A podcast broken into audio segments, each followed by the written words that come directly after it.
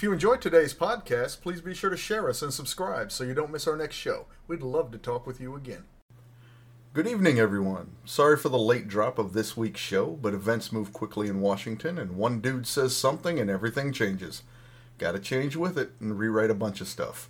But I got her done, as always. No stretching, no warm-up, just jump right into banging out reps of heavy political news and listen to those plates clang. Donald Trump did that thing he does Saturday at a rally in South Carolina, spouting outlandish crap. He recounted a story where he claims he was confronted by an unidentified NATO member while president about a threat to not defend NATO member countries who didn't meet their spending targets. In this supposed exchange, Trump claims he said, "You didn't pay? You're delinquent? No, I would not protect you. In fact, I would encourage them to do whatever the hell they want. You gotta pay. You gotta pay your bills." Them would be Russia. As Russia knocks on NATO's door with its invasion of Ukraine, rhetoric like this is not good. Putin doesn't need encouragement from you, Trump. Now, for a man who frequently brags about screwing people over and whose business properties have accrued more than sixty lawsuits, twenty-four Fair Labor Standards Act violations, and around two hundred liens for unpaid contractor work, to hear him assert he took someone else to task for not paying their bills is surreal. He didn't, though. The orange man is about as well hinged as an aluminum screen door in a hurricane, and it's well known he just makes shit up all the time. When asked about Trump's latest insane rant, his former national security advisor and mustache influencer, John "I Can Still Taste My Breakfast" Bolton, said, "I never heard him say anything like that, and the way the conversation goes doesn't sound real." Bolton continued, "But number two, the fact that it's an imaginary conversation that makes Trump look very good, as all of Trump's imaginary conversations do, doesn't mean that he doesn't believe what he's saying." Bolton offered a word of warning. "Look, I was there when he almost withdrew, and he's not negotiating. His goal here is not to strengthen NATO, it's to lay the groundwork to get out." NATO nations agreed in two thousand fourteen, after Russia's first holiday in Ukraine, where they seized the Crimean Peninsula, to reach a target of two percent of their respective G D Ps on defense by twenty twenty-four. NATO self-reported in twenty twenty-two that only seven of the thirty-one member states were meeting their obligation to the Mutual Defense Organization. That is an improvement over two thousand fourteen's three, but still far short of acceptable. The United States, Greece, the United Kingdom, Poland, Lithuania, Estonia, and Latvia are all putting in over two percent of G D P, while the rest are slacking off between Croatia's one point nine one percent and Luxembourg's zero point six two percent. That there are issues is correct. That Trump means what he says is certain. That such statements and possible follow-through on Trump's demonstrated desire to pull out of NATO would be catastrophic for the region is guaranteed. Donald Trump did much to damage the confidence our allies have in the United States during his last term. Joe Biden has done nothing to improve that standing in the world. The slapdash exit from Afghanistan, watching people who risked their lives to help us in that country drop to their deaths after clinging to fleeing American aircraft is a disturbing optic. What their people are suffering through now under a re-energized Taliban is enraging. Yes, the withdrawal date was set by Trump, but the execution was done by Biden. It was a truly bipartisan shit show. With Iran ensuring the Middle East stays an unstable neighborhood, with China preparing for war in the Indo-Pacific, and with Russia actively engaged in a war in Central Europe, the last thing the world needs is a flaky, unreliable United States. Elect Biden, you get passive unreliable. Elect Trump, you get very active unreliable. Neither is good for the world or our country. Joe Manchin, the twenty twenty-four presidential race's man of mystery, announced today that he will not run for president. I find this particularly frustrating as I had to scrap a large section of today's script that I had worked hard on because of his announcement. But unlike our elected leaders, I put the people first, and all that material is now obsolete, so it's out of here. The outgoing senator is not running for re-election to his seat, and he had been playing coy with the American people for months regarding his intentions during this election cycle. Manchin has already stood up a nonprofit, Americans Together, and started what he has called a listening tour. He was on the ground in New Hampshire during the primaries, you know, just listening. When pressed by attendees at his events, he was noncommittal, sheepishly suggesting he can't stop people from writing his name on the ballots. He had stepped up his comments, though, saying at an event yesterday, "Hypothetically, if I was picking my running mate, really, who I would ask right now is Mitt Romney." That sort of talk certainly suggested he was in play, and as I try to salvage the story, I'm quite surprised he's backing out. Maybe he heard some things on his listening tour that told him it wasn't going to work. Manchin had previously indicated he would not make any definitive announcement until after Super Tuesday on March fifth. Super Tuesday is so called because on that day, sixteen states and American Samoa go to the polls. Iowa will only be voting for Democrats that day. Iowa's Democratic primary was pushed back so South Carolina could go before it. The Republicans have already run their primary in Iowa with Trump winning. Alaska will only be voting for Republicans that day. Remember, Alaska is one of the states using the ranked choice voting system I discussed last week. The Alaska State House Judiciary Committee voted last week to advance a bill to repeal ranked choice style voting. The five Republicans on the committee wanted it repealed, and the two Democrats don't. It'll be interesting to see how Alaska plays out. Haley is not well liked by this year's G O P primary voters, and ranked choice is also not liked by Alaska Republicans. Perhaps Haley might be able to pick up some delegates there. There are eight hundred seventy-four Republican delegates and one thousand four hundred twenty Democratic ones up for grabs on Super Tuesday. That's why that Tuesday will be super. It is estimated it will take one thousand two hundred fifteen delegates to secure the Republican nomination, and Trump has sixty-three already. The estimate to win the Democratic nomination is one thousand nine hundred sixty-eight delegates, with Joe Biden already banking ninety-one. A strong performance on Super Tuesday by the presumptive candidates will likely tip the scales irrevocably in their favor. For this reason, many people will make important decisions the following Wednesday. Nikki Haley will have to decide if she still has a viable path to a Republican nomination. Dean Phillips will need to do the same reality check on the Democratic side.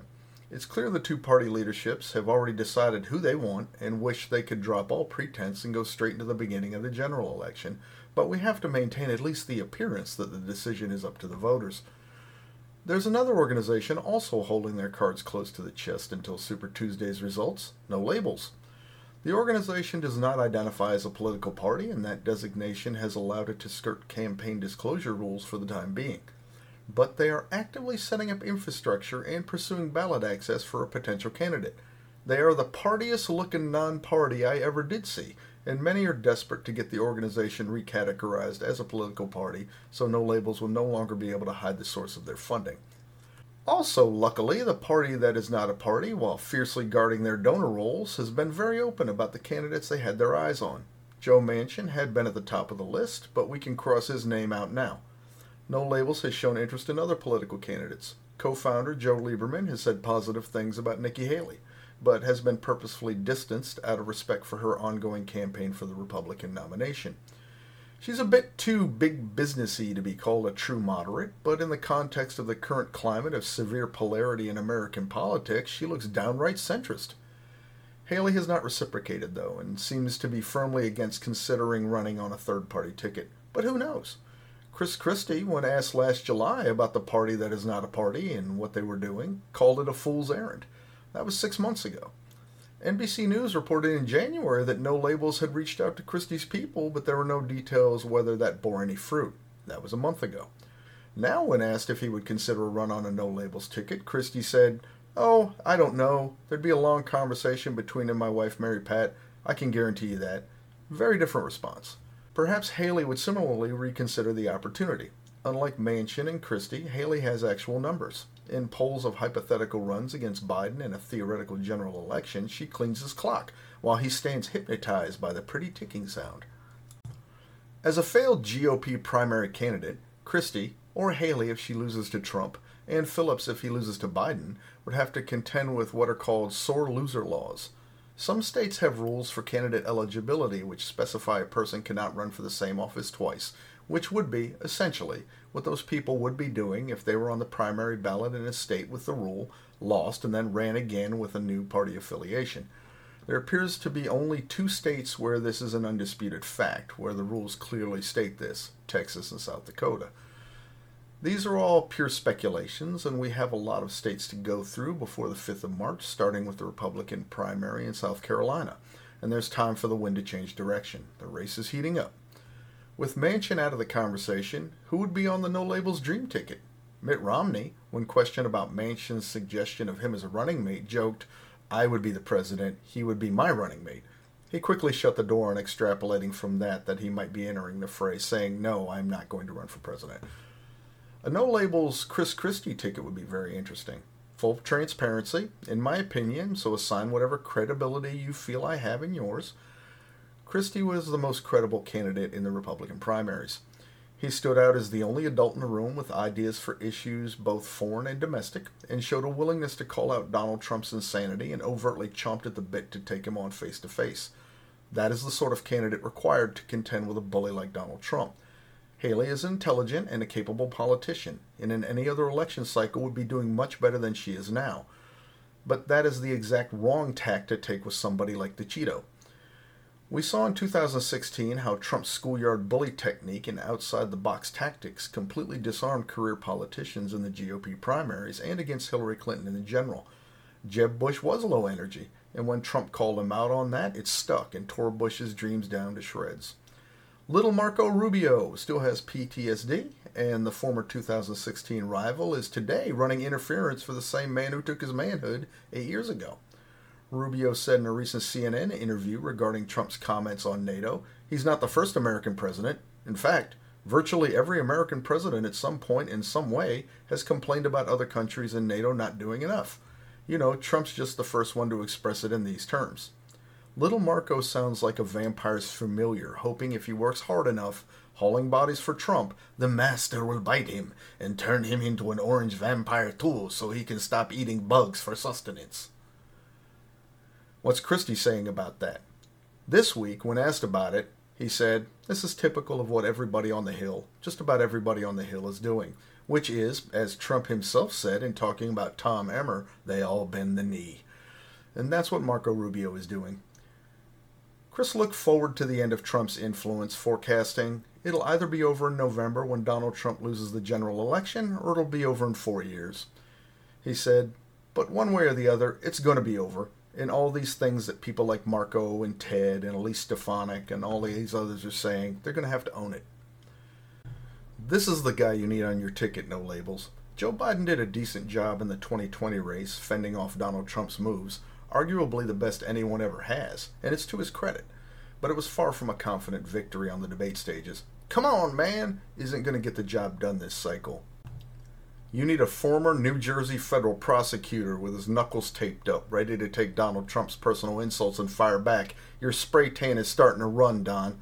Bullies don't like a challenge, and Chris Christie is not to be taken lightly. Trump can't dodge him in a general election like he did in the primaries, and Christie would be the toughest opponent he's ever faced. Who to pair him with, though? Again, full transparency, I like Dean Phillips on the Democratic side. Now, he is not squeaky clean. I talked about some of his unusual and suspect financial moves on a past show, but for a politician, a guy who's been in Washington, D C for a few years, he's downright surgically clean in context. He seems genuine and realistic. His ideas are unsurprisingly liberal, but not hard-left wacko progressive, more classical Democratic. Suffice to say, A O C would not put his Tiger Beat pictures up on her bedroom wall. If you got that reference, I'm sorry, but you're very old. Dean Phillips seems to care about people like we should care about people, and has knowingly blown up his own political career trying to do what he feels is right and sorely needed. I respect the hell out of that. Watching him get marginalized and dismissed by his own party for saying the quiet part out loud, as his campaign slogan goes, has been very depressing. Biden and the Democrats are doing him and their constituents dirty. But is anyone watching? Is anyone going to settle up with them in the general? Where Christie comes across as a tough-talking Teamster boss, Phillips exudes encouraging and caring dad vibes. They would complement each other very well, and between the two, we would have a broad set of skills and qualities that could do much to repair and strengthen America in both foreign and domestic concerns. I'm not sure how a President Christie would share power, if at all, but these two, if they click, could be a good team. A strong leader with a capable and engaged right-hand man. One a former Republican, the other a former Democrat, because it's clear they aren't welcome back in their respective parties. Working together, they could be a positive example that could begin to heal our divided country. If they do good things, there's a possible sixteen years of stability for a very weary United States. Wouldn't that be nice for a change? It's insanely idealistic, I know, but at this point, after all we've been through in the past eight years, let me, let us dream, won't you? Think it over, No Labels. It's a good ticket. Just remember me if they win. We need an old gearhead as Secretary of Transportation, and if Jay Leno is unavailable, I humbly offer my services. The Senate, certainly a contentious and underperforming legislative operation, but damn near effective compared to their friends down the hall in Mike Johnson's House of Horrors, actually passed a piece of legislation recently. How about that, folks? A refreshingly significant seventy to twenty-nine vote, the Senate passed the National Security Supplemental Appropriations Act of twenty twenty-four, which sets aside ninety-five billion dollars in aid to Ukraine, Israel, and Taiwan. The legislation doles out forty-eight point four three billion dollars to Ukraine to support its fight against the ongoing Russian invasion. It also provides eight million dollars for the Department of Defense Inspector General to conduct oversight of this assistance. Israel would receive ten point six billion dollars for defense, and there are also set-asides to replenish weapons used in the Red Sea defensive operations. Taiwan would receive one point nine billion dollars for weapons procurement. While these are the headline items in the news, there are other expenditures in this legislation. Middle East partners will receive eighty-five million dollars for counterterrorism operations. There is support to Indo-Pacific partners, like three point three billion dollars to support dry dock construction in support of AUKUS. Announced in twenty twenty-one, AUKUS is a trilateral partnership between the United States, the United Kingdom, and Australia to promote deeper informational and technology sharing and foster deeper integration of security and defense-related science, technology, industrial bases, and supply chains. One of the primary goals of the partnership is to get the Australians equipped with nuclear submarines. With China rattling its saber louder every day, strengthening strategic partners in the region is paramount, and this is one of those efforts. There is over twenty-six billion dollars targeted towards replenishing our weapons stockpile, depleted from providing them to Ukraine, Israel, and Taiwan for their defense. So not exactly for them. That's for our defense. The Department of Energy gets some money too. Huh? Yeah, but while ninety-eight million dollars goes to the development and production of isotopes, not sure what that's all about, and two point seven two billion dollars is destined to support domestic uranium enrichment to bolster production of civil nuclear fuel and advanced nuclear fuel. That's a mouthful. one hundred forty-nine million dollars is for dealing with nuclear security issues in Ukraine. Remember Chernobyl? Of course you don't. You're not crazy old like me. Quick and to the point, Ukraine has nuclear reactors, and the Russians like shooting weapons near those nuclear reactors and using those facilities as operating bases. Somebody messes up and the area will take on an eerie glow, and a ticking cloud will be on its way around the world. No, not TikTok, although the let's fight a war around a nuclear reactor challenge is at least as dumb as the ones on TikTok. No, the ticking is a Geiger counter. Your hair falling out and vomiting up blood tells you it's working. Donald Trump and his crew of lackeys in the Senate did their best to derail this legislation. Mike Johnson and his squad of Cheeto zombies have already made it clear they are not even going to consider it when it hits the Speaker's desk, citing a desire to tie it to border enforcement. I mean, why get anything done and break your streak, right, House Republican Caucus? You have Democrats checking themselves out of the hospital after surgery to come in and do their duty and vote, but y'all won't even risk bringing this to the floor. Cowards. Do-nothings. Losers. Right, Rona McDaniel? All of you might want to update your LinkedIn profiles in preparation for November's evaluation of your performance, or lack thereof. Kevin McCarthy is probably glad he got fired, so his name won't be attached to this complete lack of productivity. Matt Gaetz is probably scrolling through George Santos's Cameo profile as we speak, but I digress. With the flood of illegal immigrants crossing the southern border every day, on the surface, that sounds like a viable concern. When you dig into the details, though, it turns out Trump doesn't really want a solution at the border, at least not under a Biden administration. He's essentially made it clear the border should stay as it is, an albatross around Joe Biden's neck, so he can take back the White House and get the credit for solving it. His efforts, and subsequently the efforts of his glassy-eyed followers, are not righteous, not for the good of the country, but rather for the good of the one, the orange man, the Don MAGA, so screw them. Despite their efforts, it passed, and it passed with the support of twenty-two Republican senators. Are we seeing some cracks in the wall? You know, the wall. The wall Trump is going to build and make Mexico pay for? No, not that one. But yeah, remember that? Whatever happened to that? No, the wall of sycophants and Kool-Aid swilling cult members ready to live and die to serve the one, to spread the MAGA. Are some Republicans realizing that to negotiate with Donald Trump in a Chamberlainian manner, to cede more metaphorical land to him, will not in fact lead to peace, it will only lead to destruction? Just a week or two ago, McConnell was publicly supportive of the effort to do Trump's bidding. Now he's leading a coalition of Republicans against the faith. Did Mitch McConnell recover from his latest Control-Alt-Delete and realize he might be the last person who can stop this doomsday scenario for the G O P? Did he scratch his crotch recently and notice that he still had a set of testicles? He led the pack of Republicans who voted to do, well, something rather than nothing. This is interesting. Look, Mitch McConnell is not a hero. He's a dirty, corrupt politician in every manner. In any other story, he'd be the villain. He is incapable of doing something because it's noble or morally right, so toss any hope that that is driving his actions. We are not living in a fantasy world. This is the real world. A world where the last election pit Joe Biden against Donald Trump, and a current primary season that looks to be delivering a repeat of the same terrible show. With that looming, anybody who can do anything to blunt that is worth considering. If, in fact, this is the beginning of Mitch pushing back against Donald, please, please do that. You're eighty-one years old, my dude. You've been in the United States Senate since nineteen eighty-five. That's almost four decades. You've earned your stripes. You wield massive clout in your caucus, arguably the second most powerful person in the party.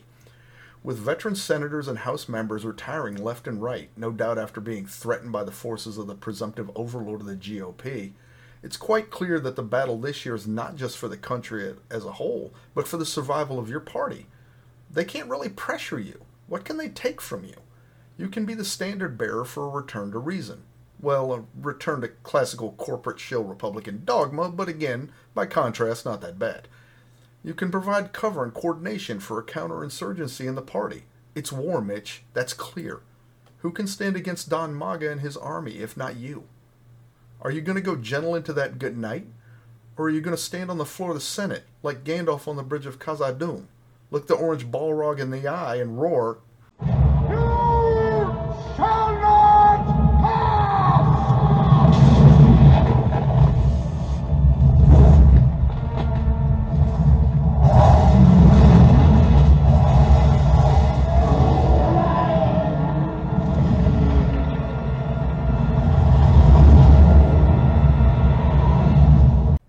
That's it for today. Thank you for listening. If you enjoyed the podcast, please take the time to leave a comment here and on Podchaser.